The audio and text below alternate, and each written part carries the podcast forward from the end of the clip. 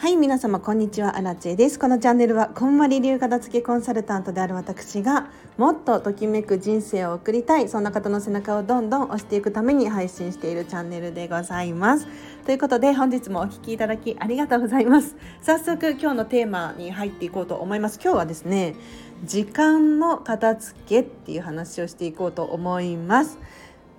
実は以前にも時間の片付けについて話させていただいたことがあるんですけれどいやなんとなんとですね私めちゃめちゃいい本を見つけてしまいましたよ。これの話をしたいのでもう今日はうずうずうずうずしていたんですが皆さんと一緒にじゃあ時間のねお片付けしていこうと思います。まずねもう結論から言うと何の本なのかっていうと皆さんご存知だと思うんですがワーママハルさんってご存知かしら？あの大人気ボイシーパートナリパーソナリティのワーママハルさんの本なんですけれどこれは去年の本かな「やめる時間術」っていうこれめちゃめちゃいい。あのもう正直私こんまり流片付けコンサルタントでしかも非物理的なもののお片付けを習っているんですね。でその中に時間のお片付けっていう項目があるんですよ。時間のお片付けこんまり流でやるとこういう風になりますっていうのがあるんですがこのワーママハルさんの 24時間を自由に使えない全ての人へやめる時間術っていうこの本。本当に全ての人に読んでほしいと私は思いました。で特にワーママハルさんはもうフルタイムで働いているかつワンオペ育児なんですって。ワンオペ育児ってよくわかんないんだけれど 要するに子育てしながらフルで働いていてしかも本まで書いちゃってるような。で Voicy も毎日毎日ね更新しているじゃないですか。すっごいですよねでその人のそういう人の時間の使い方って一体どうなってるのかって皆さん気になると思うんですがこのやめる時間術めちゃめちゃおすすめです。というのも私こんまり流片付けコンサルタントなのでこんまりメソッドって自分のときめきに従ってものをお片付けしていくんですよ。ものというかもう物ごとですね。なので非物理的なもの時間のお片付けも私たちこんまり流片付けコンサルタントから言わせていただくとときめきで選びましょうなんですよ。だからなんとなくの人付き合いなんか例えばママ友とのお茶会とかもうこれがときめきであれば OK なんですけれどなんとなく参加しなきゃいけないような気がするとかね。もしくはもう会社の飲み会だったりとか、まあ、別にこれが悪いわけじゃない。自分がときめかないのであれば悪いですけどね。などなどいろいろとなんとなく時間を使っちゃってたりとか時間が溶けていっちゃったりとかすることってありません？私もね本当にアラチェもこんなことを偉そうに言っておりますがやっぱりねスマホついつい見ちゃう YouTube 見ちゃうなんていうことがあるんですよ。でそこでおすすめしたいのはこの本なんですけれどワーママハルさんの「やめる時間術」これ正直 やめるっていうのは捨てるとか手放すと似てるなって私は思います。なのでこんまりでも時間の片付けをする時にやることはまず手放せることを手放すっていうことなんですよ。これは本当に正直ねこのチャンネル聞いてくださってる方はこんまり流っていうのに興味があって関心があって聞いてくださってると思うのですごくね理解しやすい。もしくは好感が持てる内容なのではないかなと思います。でワーママハルさんまず何を言ってるのかっていうとこのハルさん自身も時間がなかったっていうふうに言ってたんですね。でとにかくまあ子供ができてからというものを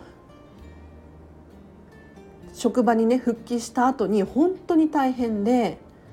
全く仕事も育児も忙しくて忙しくてうまくいかない。で結局もう自分ばっかりとかなんか結構マイナス思考ネガティブ思考になっちゃってたらしいんですよ。だからこそ私アラチェは本当にこの本をおすすめしたくってというのも私アラチェは独り身なんですよ、まあ、妹と一緒に住んではいるんだけれど基本的にアラチェの時間が24時間でその中で自分が自分の時間をやりくりしている感じなんですよね。なんですけれどやっぱり私もこんまりコーチングでモニターさんでね時間のお片付けやらせていただいているんですがまあ大変よねママさんね。ママさんに限らずなんですけれど本当に、ま、お子様が2人3人ってなってくるとすぐに呼ばれるとかもうとにかく 忙しい。自分の時間なんて本当にないなんていうふうにおっしゃるんですよ。で本当によくわかりますその気持ちで自分の時間を優先的に取るなんてね難しいと思うしさらには今自分が何にどれだけね時間を使っているのかっていう整理をしたくてもそんなことをしている時間すらないみたいな人もいらっしゃると思うんですよ。でも正直な話もう時間イコール人生なんですよね。時間イコール人生です。いや何を当たり前のことをって思うかもしれないんですが私アラチェは時間イコール人生って今までそんなに深く考えてこなかったんですよ。だって時間は有限だし大切にしないといけないしって頭の中ではちゃんと片隅にはあるんですが本当に毎日毎日人生を生きている時間を過ごすっていうことが自分らしさにつなが自分らしい人生っていうものに変換されているっていうことに気づけていなかったんですよね。これは本当にもったいないなと思って時間の片付けをしていました。ただこんまりで正直な話こんまり流でお片付けするってどういうことかっていうと結構自分の中の正解を探していかなければならないんです。これは物理的なもののお片付けも同じなんですけれど結局、まあ、家事代行サービスだったりとかにお片付けの依頼をしてもリバウンドしちゃうんですよね。でなんでリバウンドが起こるのかっていうとこれは簡単で自分自身が片付けの知識がないからなんです。で結局お片付けっていうのは自分が学ばないとしっかり理解しないと意味がなくっていつまでも家事代行サービスの方にお金別に悪いわけじゃないよ。悪いわけではないんだけれど自分でお片付けができるようになってそこから家事代行サービスの人に頼んだらすごくよりね豊かになると思いません？はいなのでぜひね自分自身でお片付けができるようになってほしいなって思うんです。で時間のお片付けも実は同じでやっぱり自分自身が一度自分の使っている時間について改めて確認していかなければならないんですよ。ただこんまり流でやると本当に自分の中の正解を私アラチェがね一緒に導き出すっていう作業をしていくんですがこのワーママハルさんのこのやめる時間術何がいいかっていうともう一個ずつ事細かに丁寧にやり方が書いてあるんです。例えて言うなら皆さんこんまりさんの本読んだことあるかしら？人生が片付人生がときめく片付けの魔法っていうね世界で1300万部発売されて1300万部って分かりますか？1300万部プラス今時ね Kindle だったりとか Audible だったりとかもあるのでめちゃめちゃたくさんの人に読まれている本があるんですけれどこのこんまりさんの本何が素晴らしいのかっていうと1ページずつどういうふうに片付けていけばいいのかっていうのがもう細かく書いてあるんですよ。本当に教科書なのでこの本の通りにやっていけば誰でもお片付けが終わるそんな内容になっているんです。だから皆さんこの本通りにやってほしいんですがこのワーママハルさんのやめる時間術も同じでこの本に書いてある通りに一個ずつやっていけば時間片付けられるなーなんて思ったんですよだから本当におすすめしたくってでであんまり声を大にして言いたくないんだけれどなんでかっていうと 私アラチェもこんまり流でお片付け時間の片付け習ってるし教えてるんですよね。でここのワーママハルさんのこの本の中に書いてあることってほとんどなんかね結構こんまり似てるんですよ。いやあの真似したとかそういうわけではないし、まあ、こっちがね真似したとかっていう話ではないんだけれど結局行き着く先はこういうことなんだなっていうのをすごく思い知らされた本です。なので皆さん是非ね時間片付けたいとかもう毎日忙しくて大変なのよって思うかもしれないけれど一回がっつり時間をとって時間のお片付けをするための時間をとってここで一回人生を見つめ直すっていうのは本当にありかなと思います。あのこの本本当にすごいの。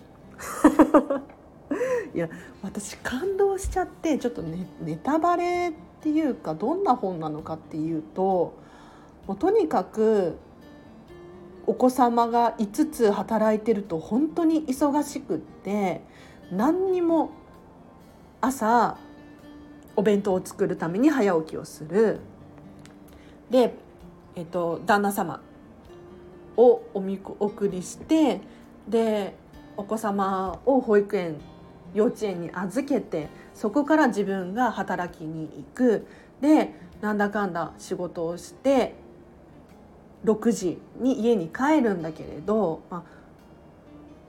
子どお子様をねピックアップしてピックアップ迎えに行ってでそこからご飯作ってお風呂に入れて寝かしつけていろいろ作業がありますよね。で結局自分の時間っていうのはほとんどなくってなんなら家に帰ってきてお子様が寝た後に持って帰ってきた仕事をやっちゃってるだったりとか寝るのが24時で起きるのが朝5時でみたいないやそれは本当に大変よねただ今のその Voicy のねワーママハルさんの話とかを聞いてると全然そんな風には見えなくってすごい人よりも2倍も3倍も時間があるようなそんな生活をされてるなって私は思ってるんです。でそのための工夫がすごくってとにかくこの本のタイトルにもある通りやめることなんですよ。で何をやめるのかっていうのがそれぞれ人それぞれなんですけれどこれが大切で例えば自分が苦手なことありますよね。私あらちもありますもん。例えばお料理は私は結構好きなんだけれど一方でお掃除。お掃除は本当に好きじゃないんですよね。でお掃除するってなると結構ピカピカにしちゃいたいタイプなのでもう完璧を求めてこだわっちゃうんです。そうすると余計に時間がかかって苦手な嫌いなはずのお掃除にすごくすごく時間を使ってしまうなんていうことがあるんですよ。じゃあそんな時どうするのかっていうともう時間がかかるものだったりとか苦手なものに関しては手放しましょうって書いてあるんですね。で手放すって言ってもいろんな方法があります例えばお掃除で言うとお掃除ロボットを買ったりとかあと家事代行サービスの人に頼んだりとかもしくは家族自分じゃなくって別の誰かに頼んでみるだったりとかいろんな方法がありますよね。で一方で自分がパパッとできちゃうような仕事って皆さんあると思うんですよ。これは自分にとっては簡単にできる。そういうものがあるのであればもう家族と話し合いをして私はこれが得意私はこれが苦手っていう役割分担をするっていうのも時間のお片付けの一個なんですよね。で時間の片付けはもう引き算であるっていうのが本当にこの本の中ですごく印象的で何かっていうと私たちって結構足し算しちゃってるんですよ。これお片付けも同じことが言えて物理的なねもののお片付けでありがちな罠があって何かっていうと収納を買い足すことなんですよ。ちょっと今ぐさって刺さった人何人かいらっしゃったような気がするんですが結構もう収納がパンパンで入らないから新しい収納を買うだったりとかここのスペースデッドスペースがあるから収納にしちゃえだったりとかとにかく新しく物が置けるようにどんどん買い足しちゃうんですよ。でそうすると何が起こるのかっていうと人って置ける場所があるとどんどん中に詰め込んじゃうんですよね。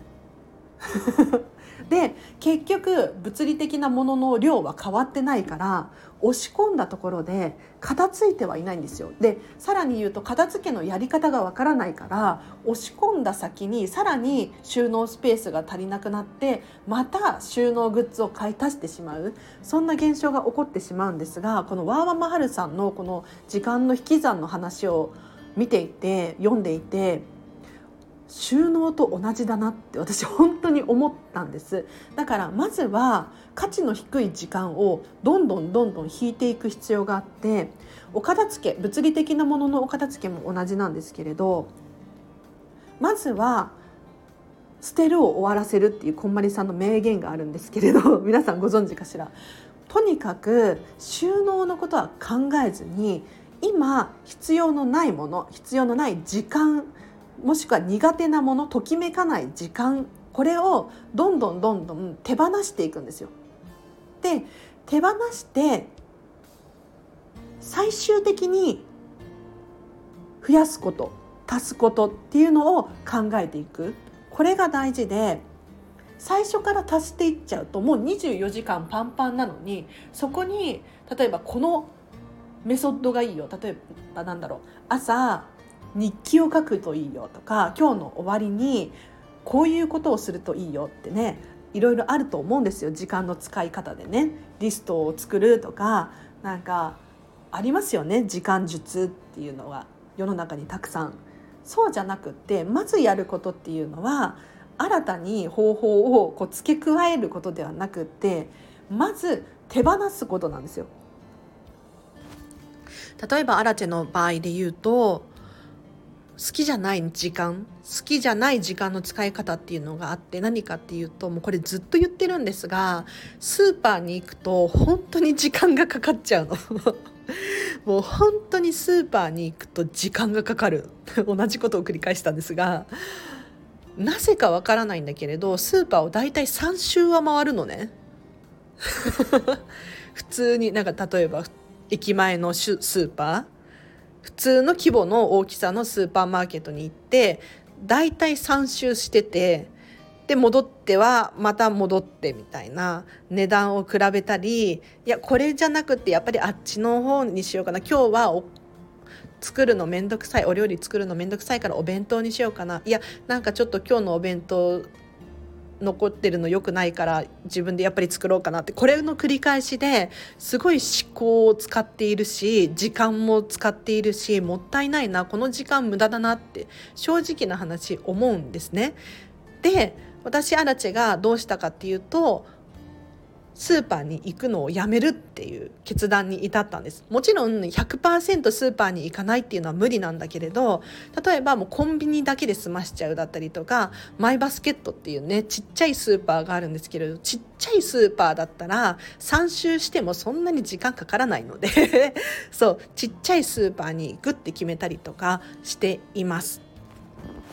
でこうしてどうにかこうにか時間をどんどん増やしていくんですよ。で最終的に付け加えていくっていう作業に入るんですが何を付け加えるのかっていうと皆さんがこう想像する理想の人生理想の時間の使い方これをプラスしていくんですよ。だからまずはじめに理想の暮らし理想の時間の使い方これについて考えてみましょうってワーママハルさんはおっしゃってますね。でさらに言うと時間の使い方について考えたことありますかって結構ブラックなワーママハルさんが出てきておっしゃってるんですがもうねすごいよこの本本当に読んでほしい。もうななんていうかもうこんまりじゃんって私は思ったんですけどこの人ね実はあの性お片付けの資格とかも持ってらっしゃる方なんですよ。そうだからもしかしたら本当にお片付けが得意であ時間のお片付けも同じじゃんみたいなところに行き着いたのかなそれとも私たちこんまり流片付けコンサルタントとなんかたまたまやり方が似てるだけだったのかな？わからないんだけれど本当にねこんまりじゃんって思ったの。でどうして私今日この話をベラベラベラベラ喋っているのかっていうとネタバレじゃんって思うかもしれないんですけれど結局あのこんまりさんのお片付けについてもパソコンでね検索すれば出てくるんですよ。やり方が。でこのワーママハルさんのこの本もおそらく Voicy とかでハルさんが喋っているんじゃないかなって思うんですちょっとはっきりとは覚えていないんですけれどで人ってね検索して出てくることだったりとか、まあ、探せばあることにたどり着けない場合があったりとかもしくは私アラチェの口から聞きたいっていう人がいるんですよ一定数。で私からワーママハルさんの情報を聞いてワーママハルさんに興味を持つ人もいると思うしもしくは私から聞いてそれで満足する人もいると思うんです。なので私の口からこの本の話をさせていただきましたがいかがだったでしょうか？もうねこれ本当は全部喋っちゃいたいくらいなんですけど後でリンク貼っときますねあのこれめっちゃおすすめな理由としてもう一個あって何かっていうと Amazon オーディブルで聞き放題なんですよ 本当にあどういうことかっていうと Amazon オーディブルっていう皆さんこうスタンド FM 聞いてらっしゃる方は分かりやすいと思うんですが聞く読書っていうのがあるんですね。でこの聞く読書本当に便利で家事しながらとか通勤通学の間だったりとかもうとにかく何かしながら本が読めるんです。で私の場合通勤中に読むことが多いんですけれどこれね本当に聞きやすいし便利だし時間を取らないっていうのが本当に快適でどんどん本が読めちゃうんです。だから本当に Audible おすすめ。月額1500円なんですよ。別にアマゾンのアマゾンの人ではないんですけれど本当に心の底からいいなって思ったものしかこのチャンネルでは紹介しないんですが Audible 月ね1500円なんですけれど先月からなんと聞き放題になったんです。今までは月に1500円で1冊だったんですよ。でそれでも私アラチェはいやめっちゃ安いお得と思ってずっともうね2年くらいかな。ちょっとちゃんとした数字はわからないんですけれど毎月毎月サブスク払っていました。ただねもうここ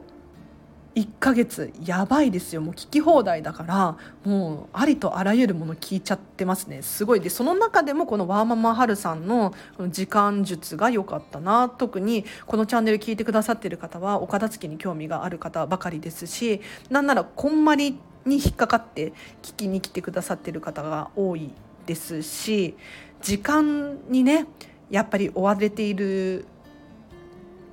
方も聞いてくださってるような気がしたのでちょっとこの本の話をさせていただきましたがいかがだったでしょうか？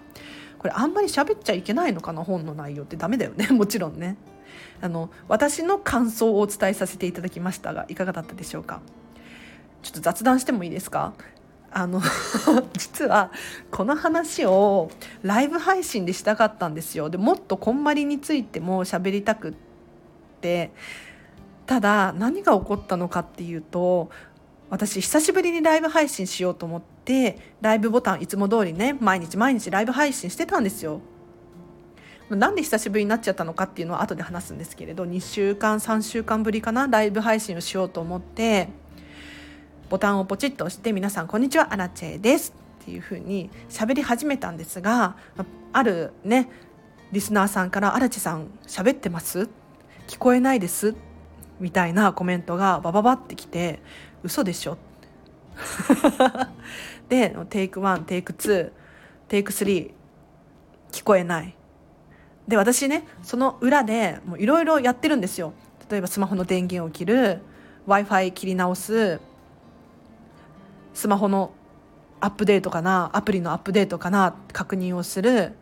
で w i f i の速度が遅いせいかもしれない。W i f i チェックする。パソコンを開いてなんか見てちゃんとインターネット接続してるな、うん、大丈夫だなっていう確認をする。なんかもうとりあえずもうスタンド FM のマイクの状況をもう設定ボタンから調べ直したりとかいろいろありとあらゆる考えつく方法を試して試した結果6回目のテイク6でですねもう本当に 聞こえなかったの。何回も何回もやってる聞こえないんだって。でこの収録配信は今ちゃんと録音できているんですよ。謎じゃない？マイクは生きてるんです。マイクは生きてるしスタンド FM っていうアプリもちゃんと起動している。W i f i が悪いわけではない。電源を落としてもダメ。アップデートをアップデートはもう最新になっているんですよ。謎。本当に何が原因？えなんかもう本当に久しぶりに皆さんとおしゃべりがしたくってライブ配信しようと思ったんだけれどできなくって私はねすごい辛かったですよ。でね。何回もライブ配信のボタンを私123結局6回か。テイク6までやったのでね。6回やったら結構な人が集まっちゃって通知行くじゃないですかスタンド FM、まあ、通知設定してない人もいると思うんですけれど通知アラチェさんがライブ配信始めましたっていうね通知が来る方がライブ配信にどんどん集まってきちゃったんですけれど「荒地さん聞こえないですよ」って分かってるの。分かってるの。荒地さん聞こえないですよ。もうちょっともうちょっと待ってください。結局最後聞こえなくってもう諦めてもうチャット会になりました。ライブ配信なのに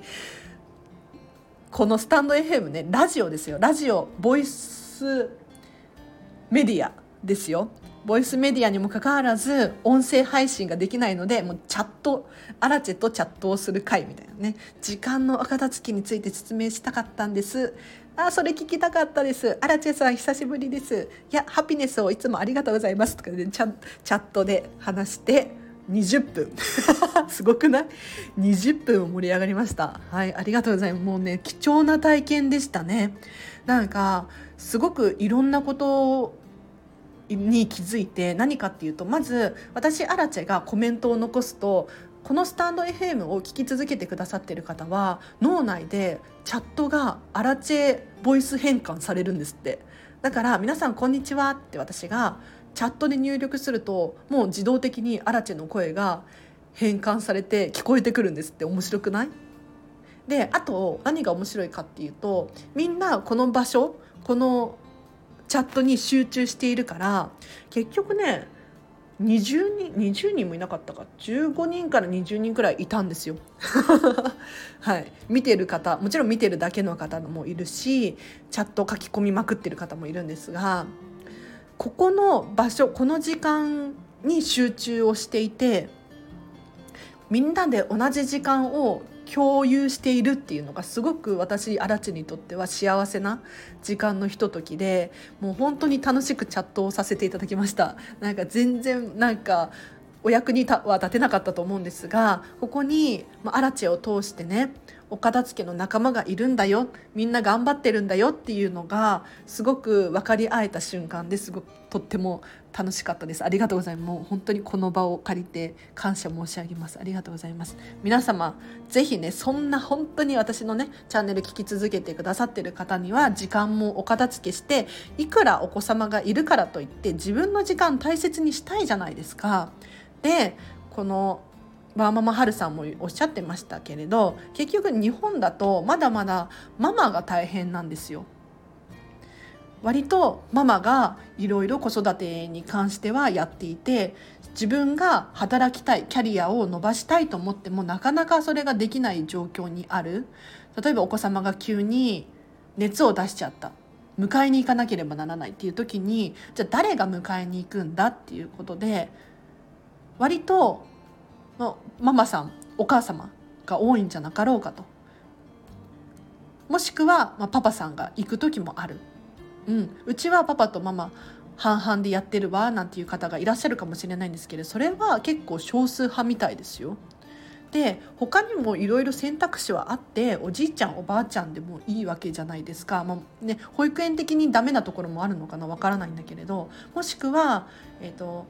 家事代行サービスの方に頼むだったりとかいろんな方法手段があるはずにもかかわらずママがやらなきゃいけないとママが思い込んじゃっている。これはもったいないなと思うので本当にお片付けも同じなんですけれど固定概念を手放すことから始めてほしいです。下駄箱だからといって靴を入れなければいけないわけではないんですよ。もう本当に本棚の代わりにしちゃってもいいんです。余ってるのであればねスペースが。だから時間のお片付けをして自分の時間を増やしてときめく人生を送ってほしいなと思います。もうちょっと喋ってもいい？久しぶりに。30分喋ってるよ。あの雑談なのでお付き合いください。あのねどうしてライブ配信が久しぶりになってしまったのか。もう最後までね聞いてる人はアラチェファンしかいないだろうと思ってもう一元さんは置いていきます。ごめんなさい。あもちろんねあの楽しく喋るので初めましての方も最後まで聞いていただけるととっても嬉しいんですがライブ配信を結構頻繁にやってたんですよ。一時はもう毎日やるって決めて毎日やってたりとか平日はやるって決めて毎日毎日30分くらいやってた時もあったんですけれど実はこの23週間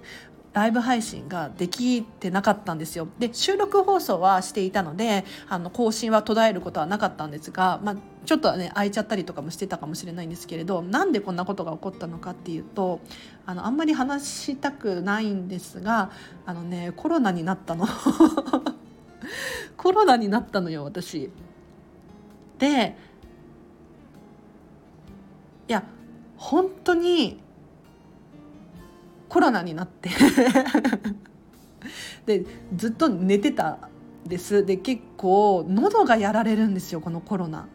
喉がやられてもう喉が痛くって喋れなくってこのスタンド FM をお休みしていたんですね。で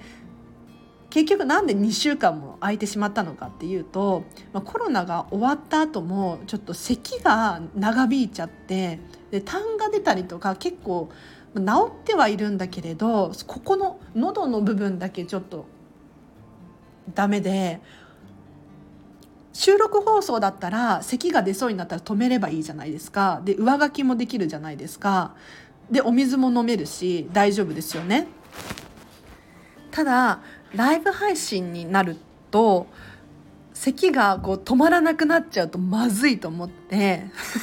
なかなか勇気が出ずに2週間もうね今もう本当に完璧に治りました。ありがとうございます。おかげさまですね。はい。2週間経ってようやく2週間どころじゃない3週間目なのかな。もうとっくに治ってるんですけれど。はい。もうねなんか喉が本当に調子悪かったのよね。それでライブ配信がずっとできてなくってでこれも言う必要あるかな言わなくていいかなとかって思ってたんだけれどなんかちょっと今日ノリに乗ってちょっと口が滑って、うん、言おうと思いました。はい、皆さんも気をつけてくださいね。結構多いよ。周りでも。コロナになったっていう人、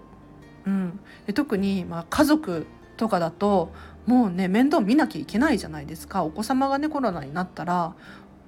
離れられないですもんねで結局私ももらっちゃったなんていうママさんがいたりとかするので、まあ、気をつけようもないし誰が悪いっていうわけでもないんだけれど皆さんあの